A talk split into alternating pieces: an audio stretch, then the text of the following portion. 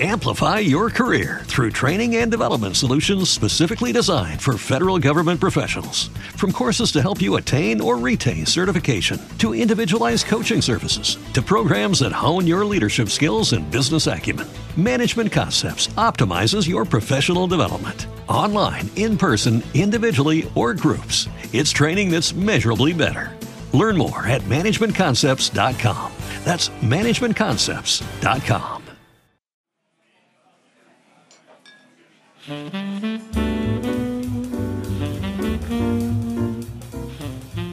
Ciao a tutti e bentornati a una nuova Aperistoria. Alla fine del XIX secolo l'Africa venne spartita dal punto di vista coloniale dalle potenze europee. Una corsa alle risorse africane, credo sia un termine migliore rispetto a spartizione perché dall'idea del fatto che non furono confini decisi a tavolino, ma che realmente le potenze furono in concorrenza l'una con l'altra per accaparrarsi pezzi sempre più grandi di territorio, una corsa che vide tantissimi stati europei cercare di ritagliarsi il loro angolino, da quelli che a tutti gli effetti questa corsa la vinsero, cioè l'Inghilterra, la Francia, dietro di loro un po' staccato potremmo dire la Germania, chi riuscì ad avere il proprio spazio, come ad esempio il Portogallo, che dopo tutto fin dal XV secolo aveva delle basi in Africa, piuttosto che il Belgio, che fu, se vogliamo, il primo ad iniziare la seconda fase di espansione verso l'interno con l'occupazione del Congo, che poi inizialmente non era proprio belga, ma era un dominio diretto del suo sovrano Leopoldo,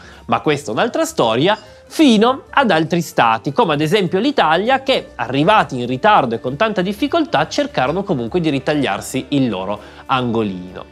Questa storia, oltre che una marea di atrocità, violenze e caos che purtroppo perdura per suoi, le sue decisioni ancora fino ad oggi, si portò dietro anche tutta una serie di storie talvolta al limite del paradossale, con alcuni stati che pur non partecipando ufficialmente a questa corsa anche per ragioni geografiche, fecero però dei piccoli tentativi per ritagliarsi il proprio angolino. E tra questi stati, curiosamente storia decisamente poco conosciuta, c'è l'impero russo. Ora, l'impero russo, l'impero degli zar, non aveva partecipato effettivamente alla grande espansione coloniale europea, o almeno non vi aveva partecipato, se non veramente in minima parte, lungo le rotte storiche, quindi prima le Americhe, eh, l'Asia, eh, l'Asia ovviamente lungo l'Oceano Indiano e il Pacifico e invece l'Africa. In realtà l'impero russo aveva sempre cercato di estendere la propria spinta coloniale verso l'interno dell'Asia, cioè verso tutta quella zona siberiana che ancora oggi fa parte della Russia,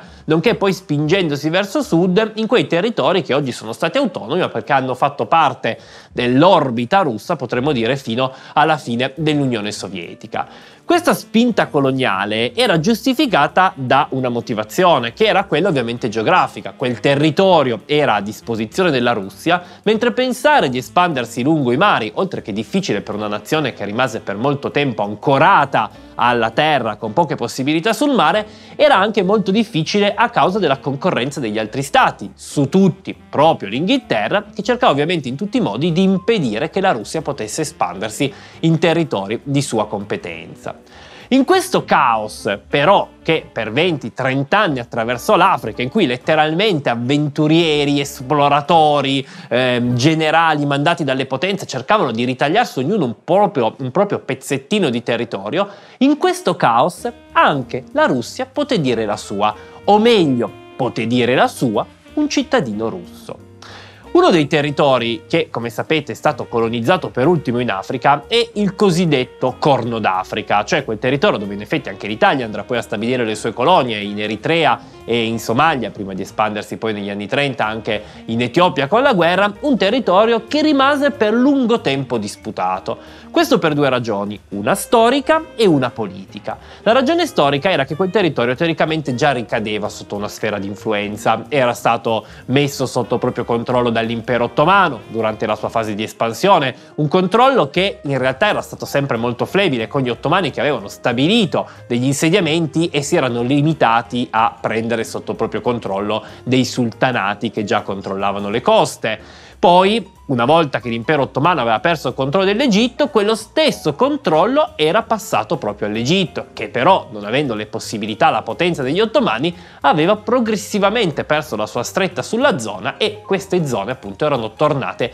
ad essere autonome. Aggiungiamoci che poi all'interno del Corno d'Oro c'era uno degli stati organizzati più grandi dell'Africa precoloniale, cioè l'Etiopia, e capirete perché la situazione era complessa. C'era poi un aspetto politico. Quella zona, infatti, che era già importantissima dal punto di vista commerciale fin dall'inizio dell'epoca coloniale verso l'Asia, con l'apertura del canale di Suez era diventata fondamentale perché era diventata una delle vie d'acqua più ricche e importanti del mondo, con il risultato che gli inglesi e i francesi che avevano i maggiori interessi nella zona cercavano in tutti i modi di mantenere una qualche forma di equilibrio e forse talvolta preferivano che delle potenze secondarie, potremmo dire come l'Italia, si accaparrassero dei territori piuttosto che lasciare che questi cadessero in mani a qualche altro stato importante. Come abbiamo raccontato nella storia del colonialismo, questa, del colonialismo italiano, questa è probabilmente una delle basi cui, su cui gli inglesi appoggiarono le mire italiane nel Corno d'Africa. All'epoca però questa zona era attraversata anche da molti esploratori che non solo mappavano le zone interne del Corno come avveniva nel resto dell'Africa, ma cercavano anche di prendere dei contatti con le potenze locali. Per alcuni di questi esploratori questi contatti erano anche di tipo religioso, perché all'inizio del, dell'ultimo ventennio del XIX secolo, 1880-1881, partirono una serie di spedizioni a metà tra l'esplorativo e il religioso, che partirono dalla Russia, che all'epoca era la principale, se non unica potenza ortodossa, cristiano ortodossa mondiale, diretti verso l'Etiopia, uno stato che seppur con le sue differenze, in qualche modo aveva un, un, tipo di religione molto simile rispetto a quello ortodosso e che quindi poteva intrattenere relazioni di tipo religioso con lo zar di tutte le Russie che cercava in questo modo anche di estendere la propria influenza religiosa, potremmo dire, che sicuramente non era un capo religioso, ma proteggeva la eh, religione cristiana ortodossa russa, estendere nei suoi contatti anche nella zona dell'Etiopia. Tra coloro che partirono per queste spedizioni ci fu anche un uomo proveniente dalla borghesia russa che secondo alcune fonti era anche un prete, secondo altre no, quindi io ve le riporto entrambe, non so dire quale sia corretta, che aveva lontane origini cosacche che si chiamava Nikolai Ivanovich Akinov. Akinov pare che fosse rimasto affascinato da questa zona e che avesse deciso che dato il caos che ancora vi regnava, il fatto che ancora non fossero state delimitate delle vere e proprie sfere di influenza, la Russia avrebbe potuto dire la sua. E così, dopo aver contrattato con alcuni sultani locali nella zona del Djibouti, quindi proprio eh, laddove il Mar Rosso sfocia nell'Oceano Indiano, un accordo, decise di tornare in Russia e di organizzare una spedizione. Quando tornò, iniziò a raccontare che aveva preso accordi appunto con un sultano che aveva venduto a lui, e tramite lui ovviamente alla, alla Russia, un piccolo territorio, una baia situata nell'attuale stato del Djibouti. Ora, il territorio era molto piccolo, ma se ci pensate, anche il primo dominio italiano in Eritrea, cioè la baia di Assab, era piccolissima. Stabilirsi in un punto voleva dire non solo iniziare a prendere contatti con le popolazioni locali, ma voleva anche dire mettere letteralmente un piede nella zona. Una zona che all'epoca, anche se era sotto l'influenza francese, ancora non era stata ufficialmente colonizzata. Il nostro Akinov non riuscì a raccogliere però tantissimo appoggio e lo stesso governo russo sostanzialmente fece finta che tutto questo non stesse avvenendo, anche perché ovviamente ne aveva tutti gli interessi a non appoggiare una spedizione del genere, ma a prenderne eventualmente i vantaggi se avesse avuto successo. Il risultato fu che il nostro Akinov riuscì a convincere solo 165 persone, in massima parte cosacchi del Terek, cioè dei cosacchi che erano stati spostati un secolo prima nel Caucaso, nella zona dell'Ossetia e della Cecenia, ormai in base alle pillole sapete anche di cosa stiamo parlando, cosacchi che, date le misere condizioni in cui vivevano all'interno dell'impero russo, decisero di arrischiare la traversata e di provare ad andare a stabilirsi in questa nuova terra. Ora, Akinov non organizzò una traversata particolarmente avventurosa. Se pensate che il viaggio fino alla baia nel Djibouti fosse stato qualcosa di incredibile, non è così. Si limitarono a prendere due navi. Una nave si riunirono ad Odessa, che all'epoca era una delle città più importanti dal punto di vista portuale sul Mar Nero dell'impero russo, se non la più importante, quella che intratteneva maggiori relazioni con l'estero. Ne abbiamo parlato anche in una vecchia pillola. E da Odessa semplicemente presero una nave nel dicembre del 1888 che li portò fino ad Alessandria d'Egitto e da qui presero un secondo piroscafo, in questa volta invece austriaco, che li scaricò proprio alla loro destinazione. Quando arrivarono, e siamo nel gennaio del 1889, le cose non furono però facilissime per Akinov, che innanzitutto si trovò a dover trovare una, de- una propria mh, mm, posizione, perché ovviamente non potevano rimanere sulla spiaggia senza avere una qualche forma di posizione protetta, perché è vero che teoricamente erano in accordo con il sultano locale, ma è anche vero che il controllo di questi sultani era decisamente flebile. Inoltre, fin da subito, i cosacchi si dimostrarono non esattamente dei più facili da controllare, tanto che addirittura il giorno dopo l'arrivo, un gruppo di loro prese delle armi da fuoco e utilizzandole, in realtà solo per spaventare i locali, gli abitanti di un vicino villaggio, entrarono nel villaggio e rubarono degli animali, cosa che ovviamente porterà ad incrinamento delle relazioni con il povero Akinov che fu costretto a pagare una sessantina di franchi per, al sultano per far sì che non scoppiasse una nuova guerra. Per trovare però un modo di impegnare questi cosacchi, alla fine Akinov decise di stabilirsi in un vicino forte, il cosiddetto forte di Sagallo.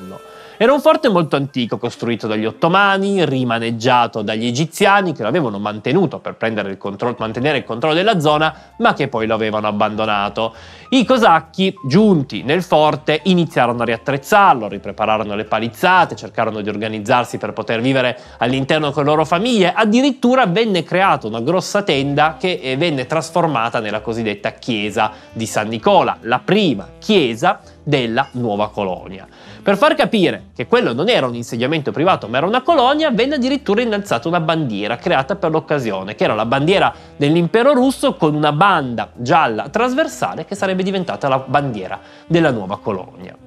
Intanto però le notizie di quello che stava avvenendo avevano iniziato a circolare, non tantissimo nell'impero russo, perché ovviamente la censura cercava di non far trapelare troppo questa notizia, ancora non capendo se fosse sarebbe stato qualcosa di positivo oppure no, ma la notizia di quello che era avvenuto stava iniziando a circolare nel resto d'Europa, dove i 200, quasi 200, 165 uomini erano stati avvistati quando avevano raggiunto Alessandria d'Egitto, erano stati seguiti fino a Sagallo e da dove poi le notizie avevano iniziato a circolare, con i giornali europei che innanzitutto iniziarono a ingigantire questa spedizione, perché da 165 divennero 300, poi 5 500, poi 1000 e invece che 3-4 fucili iniziarono a essere dotati di cannoni, mitragliatrici, qualunque tipo di arma, fino a che i giornali non iniziarono a chiedere espressamente, soprattutto in Francia, che ripeto aveva i maggiori interessi nella zona, di intervenire, prima che i russi in qualche modo potessero conquistare tutta quella zona e poi penetrare verso l'interno.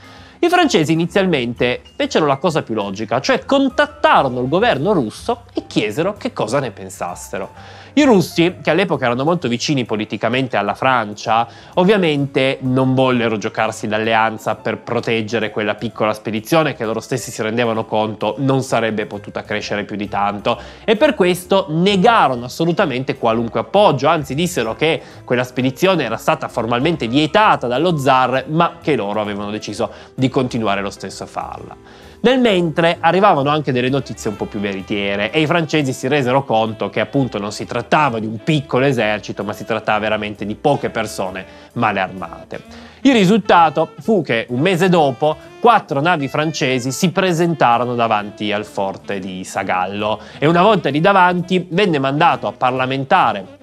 un francese che intimò ai russi di sgomberare il forte, abbandonarlo e di essere riportati in Russia. In realtà, secondo quanto si racconta, i russi inizialmente non capirono quello che venne detto loro, o forse ci fu un errore di traduzione. Il risultato fu che non uscirono dal forte, ma rimasero molto sorpresi quando, po- quando poche ore dopo, scaduti i termini dell'ultimatum, le navi francesi iniziarono a sparare. Fecero sei morti, una ventina di feriti, fino a quando i russi, trovato nel caos che stava scoppiando una camicia bianca, la issarono su un palo e iniziarono a sventolarla. Pochi minuti era durata la loro resistenza, se così vogliamo dire, poche settimane era durata questa colonia, anche perché i francesi, senza porsi alcun problema, smantellarono il forte, presero tutte le persone che si erano salvate, le rimbarcarono e le deportarono nuovamente ad Odessa, dove alcuni dei loro capi saranno addirittura processati proprio per aver violato le disposizioni dello zar, disposizioni che verosimilmente in realtà non ci furono mai. E così, in questo modo veramente molto curioso, terminò la storia dell'unica colonia russa che ci sia mai, sia mai stata fatta in Africa. Poi diciamo che i russi, o meglio i loro successori sovietici, durante la guerra fredda fecero dei tentativi un po' diversi. Invece che colonizzare direttamente dei territori, cercarono di influenzarli dal punto di vista politico. E almeno in questo ebbero decisamente più fortuna. Ma questa è tutta un'altra storia e nulla a che fare con la colonia di Sagallo. Io mi fermo qua, non saprei cosa brindare perché brindare a dei colonizzatori fa sempre un po' strano, però quantomeno brindiamo a queste storie curiose, a queste persone che letteralmente si mettevano in gioco per partire per dei territori di cui non sapevano nulla, non sapevano come andarsi a stabilire e almeno loro ci mettevano veramente tanto coraggio. Poi ripeto, i risultati sono stati pessimi per tutta l'Africa, ma questa purtroppo è un'altra storia e probabilmente non dipende da loro, quindi con della vodka, che mi sembra perfetta per dei russi, alla loro salute e a presto.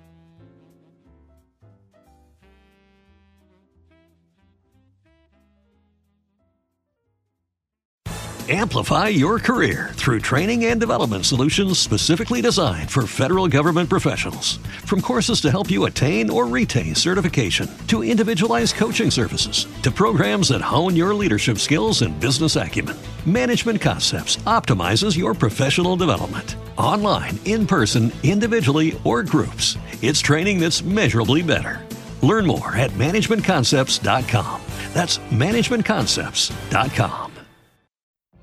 What if you could have a career where the opportunities are as vast as our nation, where it's not about mission statements, but a shared mission? At U.S. Customs and Border Protection, we go beyond to protect more than borders from ship to shore, air to ground. Cities to local communities, CBP agents and officers are keeping people safe. Join U.S. Customs and Border Protection and go beyond for something far greater than yourself. Learn more at cbp.gov/careers.